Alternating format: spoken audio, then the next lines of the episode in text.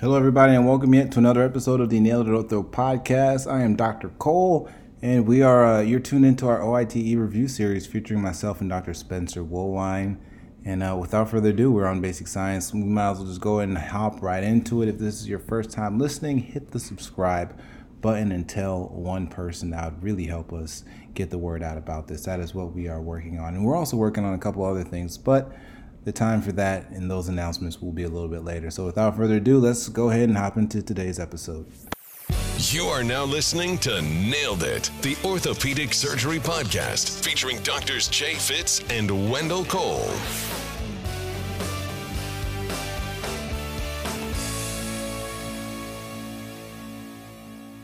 Um, what is uh, kind of a little bit of a, a testing of you here, uh, but what property is characterized by a change in deformation as the load on a material is held constant. Yeah, so we'll see if we can we can remember some of the things that you just talked about. So this would be like creep.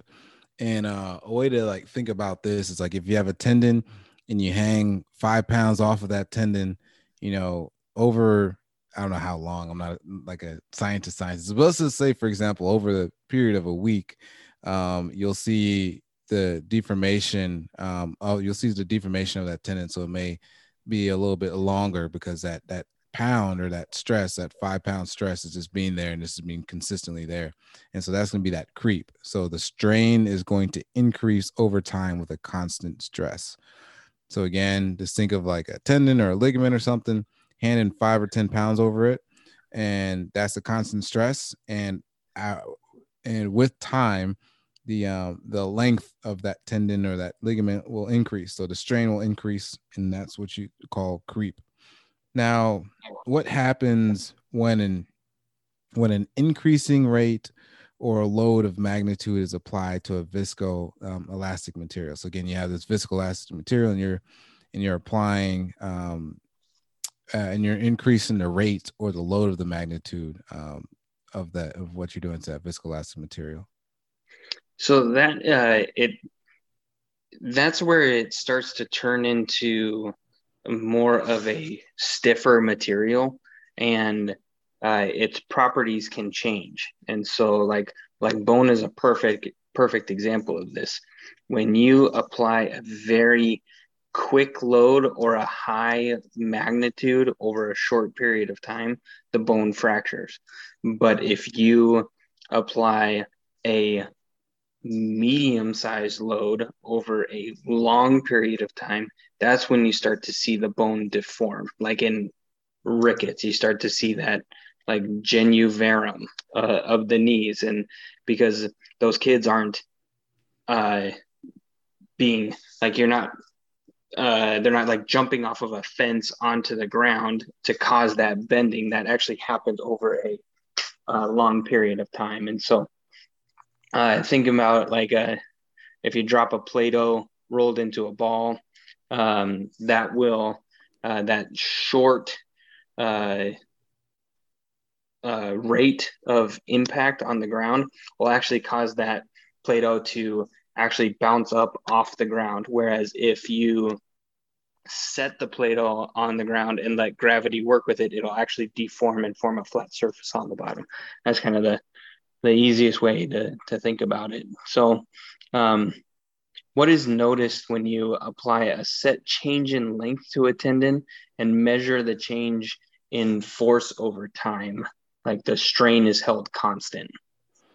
Yeah, so this is going to be, um, you know, like that that that load relaxation, I believe. So when when you apply a a change in length and then over a period of time, the load drops off and, and the stress decreases over time. So, like I, I, think of this like if you are um, stretching your calf muscle or something like that, and and you have it against the wall and you and you stretch it and you uh, and you hold it there and you just continuously hold it there for a long period of time.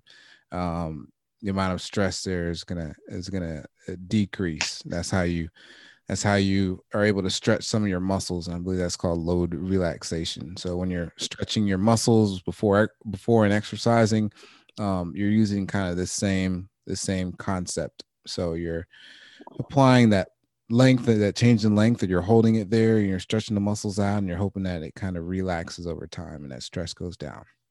Helps decrease injury stretching. Um, so we mentioned this a little bit earlier but we'll mention it one more time uh, what is hysteresis?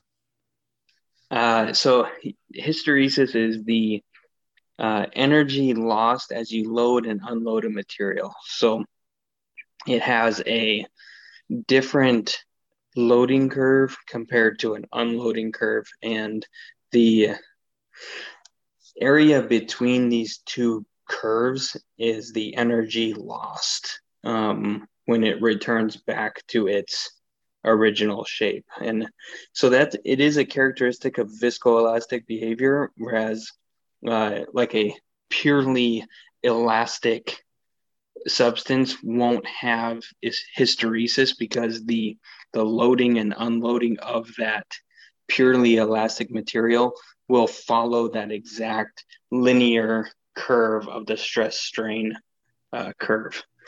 Um, so when we're thinking about uh, our patients and and how, like you said, like we can counsel them on like in sports med or we have an athlete or somebody who wants to start doing yoga or something what what types of tissues in the body are viscoelastic viscoelastic and um, how might that kind of benefit them overall yeah so that's gonna be like tendons and, and bone you know those are some i guess kind of the classic uh, tissues in the body that's gonna be viscoelastic may kind of help help uh, those bones or those tissues prevent uh, prevent injury. And uh, one of the things that we are just again I mentioned a little bit earlier, but you know, kind of when you think about when you're stretching your calf muscle, you're stretching uh, whatever part of your your body that is, you're putting something and putting it to a, a fixed length, and then over time you're noticing a decrease in that in that stress. Um, that's going to be called load relaxation, and that is something that is seen uh, in the body whenever you again whenever you stretch so that's going to be load relaxation now um what like well you know just kind of trying to give some real life you know real world examples and we just talked about stretching being um, load relaxation uh, what property is noted you know for example when you're treating scoliosis with bracing you know what viscoelastic um, property uh, is is is used or can be seen there? Yeah, I think the one that's probably most applicable is creep, and um, it's not that we are changing the curve with scoliosis and with bracing, um, but that prevention of worsening is that creep as the patient grows their curve is supposed to um, get worse, but that bracing is causing a creep response in response to their growth overall to prevent it from getting worse. So I think that that's the one that most applies to uh, scoliosis with the uh, thoracolumbar bracing. Um, now, uh, if that all wasn't confusing enough, we're going to start talking about anisotropic and isotropic oh, material. Um, what is the difference between the two? Yeah, so an isotropic material is going to be um, the material whose mechanical properties are going to be the same regardless of the force of direction, versus anisotropic is going to be the mechanical properties behave um, differently depending on the force of direction. You know, and and I think of uh, oh, I guess that's that's part of our next thing here. Um, uh well i guess i'll let you explain some of this then. But so iso, uh, isotropic is going to be a material whose mechanical properties are the same regardless of the direction of the force. And anisotropic properties are going to be mechanical properties that behave differently depending on the force direction.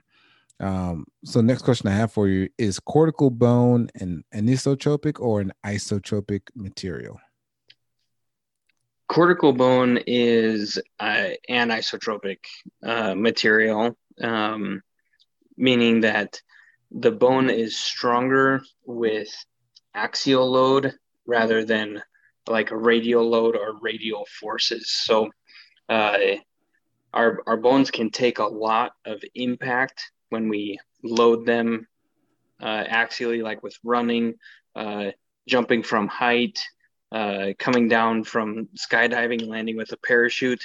But it's the it only takes a little bit of radial force to cause a fracture of the femur. Um, and cartilage is also anisotropic, is in that it's very strong in the axial plane, like think of the knee.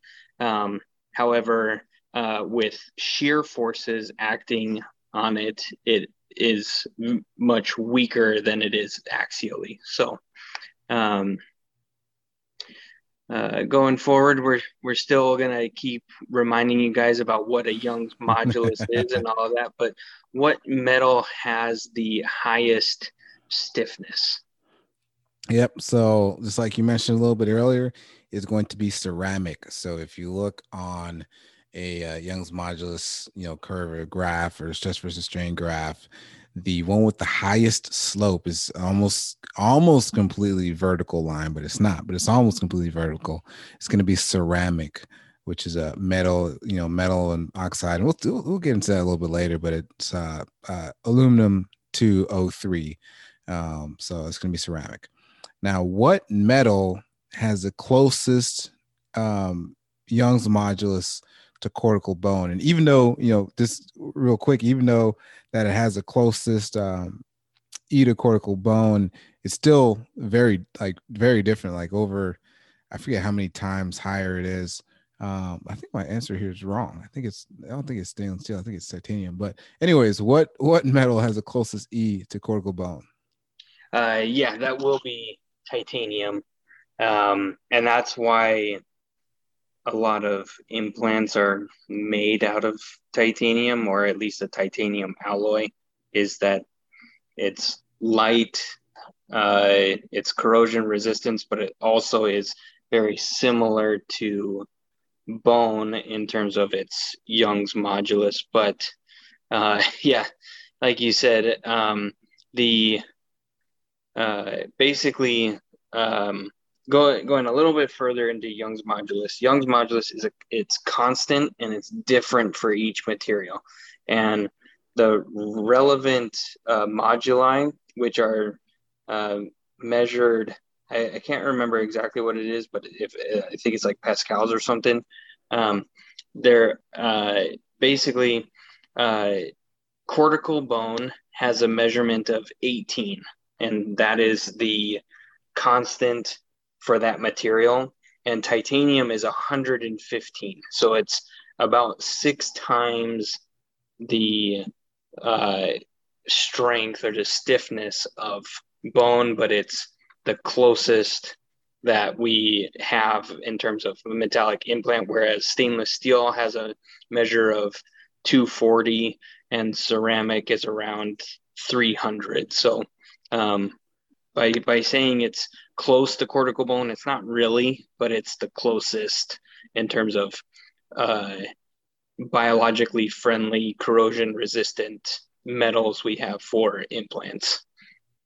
Um, and then, uh, so uh, this is another, this is actually probably one of the more important uh, topics for material science is being able to recognize which materials are more stiff and less stiff. And throughout your five years in residency, you will have a question that oh yeah that asks you um, list the orders list the order of the materials that are most stiff to least and then you'll have stainless steel pmma cortical bone titanium. No, that's wrong. Ceramic, blah, blah, blah, blah, blah. And then it'll just list it off, and you have to choose the one that has the right listing. So, um, out of a few examples, what what are some that are highest to lowest stiffness? Yeah, so we've already said the highest is going to be ceramic. So you know, if it's if ceramics is not listed the highest, then you know then then that's uh then that's not the correct answer. And then we also said titanium was closest to bone. So if it doesn't say titanium next to bone, uh, you know that's the wrong answer. So the ones in between that, you have ceramics is going to be um, the highest modulus of elasticity or the stiffest. Uh, and then after that would be um, stainless steel. Um, and then after that, it's going to be titanium. So stainless steel is going to be stiffer than titanium. Okay. Um, and then the alloy uh, is is stiffer than stainless steel. So I think I might have just misspoke. So the highest or the most stiff is going to be ceramics, and then you have the alloy of the uh, cobalt um, cobalt chrome alloy, which is going to be um, cobalt, uh, chromium, and mobelendium. Uh, after that is going to be stainless steel, and then after that is going to be titanium, and then cortical bone. So after cortical bone, you'll have like matrix polymers and PMMA, polyethylene, cancellous bone, and you, all the way down to cartilage. But again, to repeat that, you have ceramics, uh, which is going to be the highest. Then you have that cobalt chrome alloy, which is cobalt, chromium, and mobelendium. Then you have stainless steel. Then you have titanium. And then you have cortical bone right there in the middle. And then lower than cortical bone are going to be like those matrix polymers, the PMMA, the polyethylene, the cancellous bone, tendons and ligaments, and then cartilage finally. Um, I know I just briefly mentioned and threw the term alloy out there, but what is an alloy? Uh, that's when two or more metals are used to uh, make up a substance. And uh, it's useful because you are able to get some of the mechanical properties from all of the different metals combined into one. Um, because a pure metal can typically be weak and soft, like a like pure, uh, like I think it's pure gold is actually fairly malleable, whereas a yeah. gold alloy uh, can be strengthened uh, by adding in the material properties of other elements in there. And so uh, an alloy is uh, like when we say it's a titanium alloy, titanium might be the majority component of it, but it's also strengthened or uh, altered with other metals to make it what it is. Um, and so, what are the main alloys? Because I mean, I got asked this today in clinic actually. Um, oh yeah. Uh, by a patient. I mean, they didn't. They weren't sitting there like, "What are the three main alloys used in orthopedics?" But uh, for whatever reason, patients want to know what their implants are made out of. They want to know, oh, are you using titanium or are you using this or that? Because they have access to the internet. They'll Google it. They'll see, oh, cobalt chrome or titanium. And uh, I don't know what they're going to do with that information, but they will ask, what, what are your components made out of? Yeah. And then, you know, sometimes, um, well, I mean, we'll have some patients that'll ask that and then they'll say, well, they have a, a, a really bad nickel allergy and they had surgery before with an implant.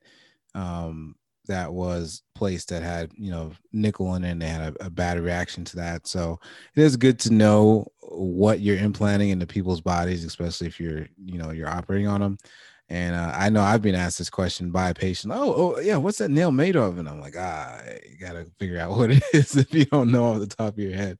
So um but anyways so some common alloys uh, very three types of common alloys seen in orthopedics. We have steel which is going to be iron based then you have a cobalt based alloy and then a titanium based alloy. Um, so we said steel, which is that iron based alloy, but what is 316L stainless steel made from? I've seen this asked. Uh, yeah, and I, I, I don't know exactly what year in residency this was, um, but I was sitting next to one of my co-residents. His name's Ed Salazar, and he's probably one of the smartest people I've ever met. But um, he just he just popped that off one day where he was like, "Oh yeah, it's 316L stainless steel," and I was sitting there just like, "What the hell are you talking about, man?"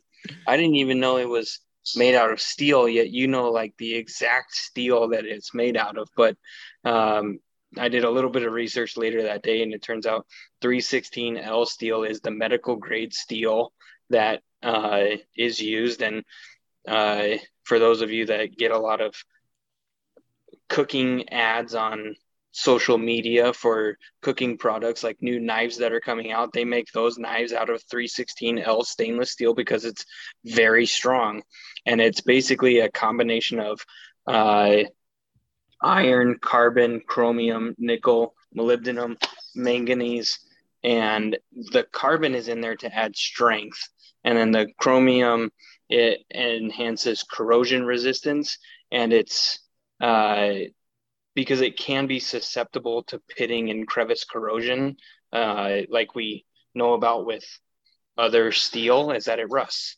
And this stainless steel does not rust because of the additives in it. Um, but uh, what is cobalt alloy made out of? Yep. So this is going to be cobalt, which is 70% cobalt and then chromium, which is 27%. So most of this alloy is really cobalt and chromium. And you just uh, mentioned kind of chromium helps um, against that corrosion resistance. Uh, and then cobalt is very is very strong. And you also have um, molybdenum. So cobalt alloy is going to be cobalt 70%, chromium 27%, and uh, molybdenum. And then again, cobalt uh, cobalt chrome um, is a uh, very strong implant, as we touched about a little bit earlier.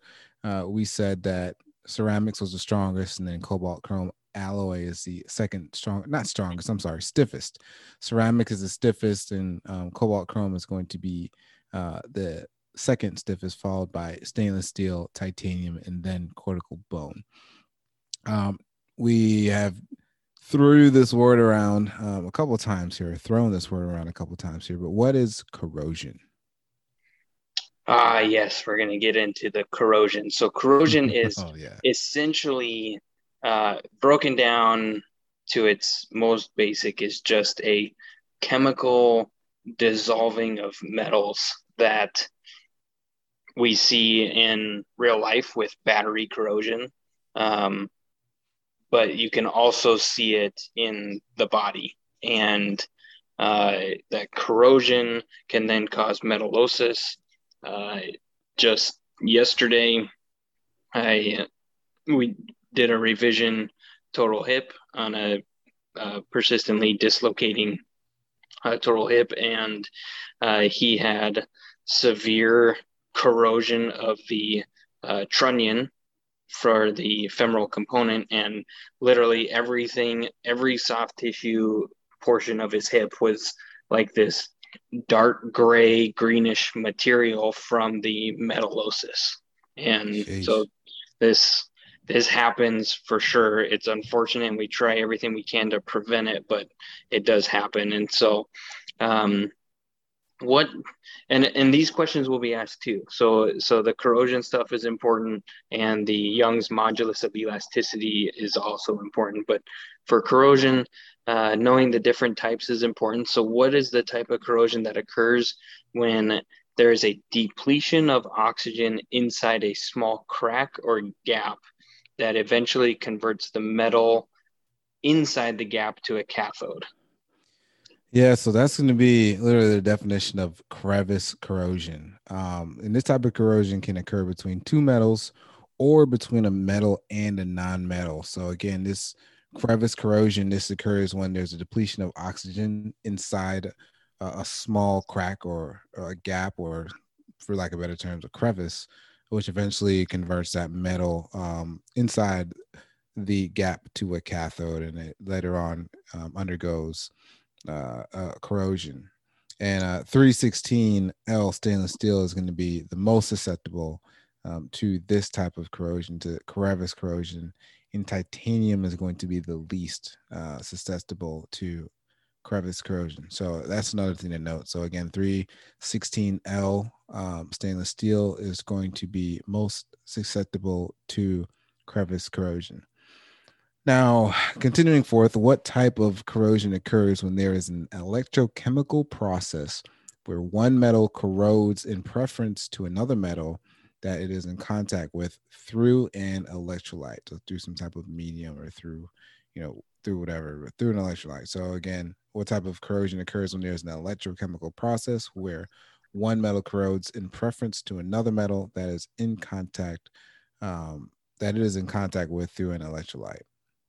And that yeah, I mean it's the definition of galvanic corrosion. And um, galvanic corrosion, uh, just like said in the uh, uh, question stem, is dissimilar metals uh, lead to electrochemical destruction, and um, it obviously in order to have galvanic corrosion, or I guess it's not the only way because you can still have galvanic corrosion between similar metals.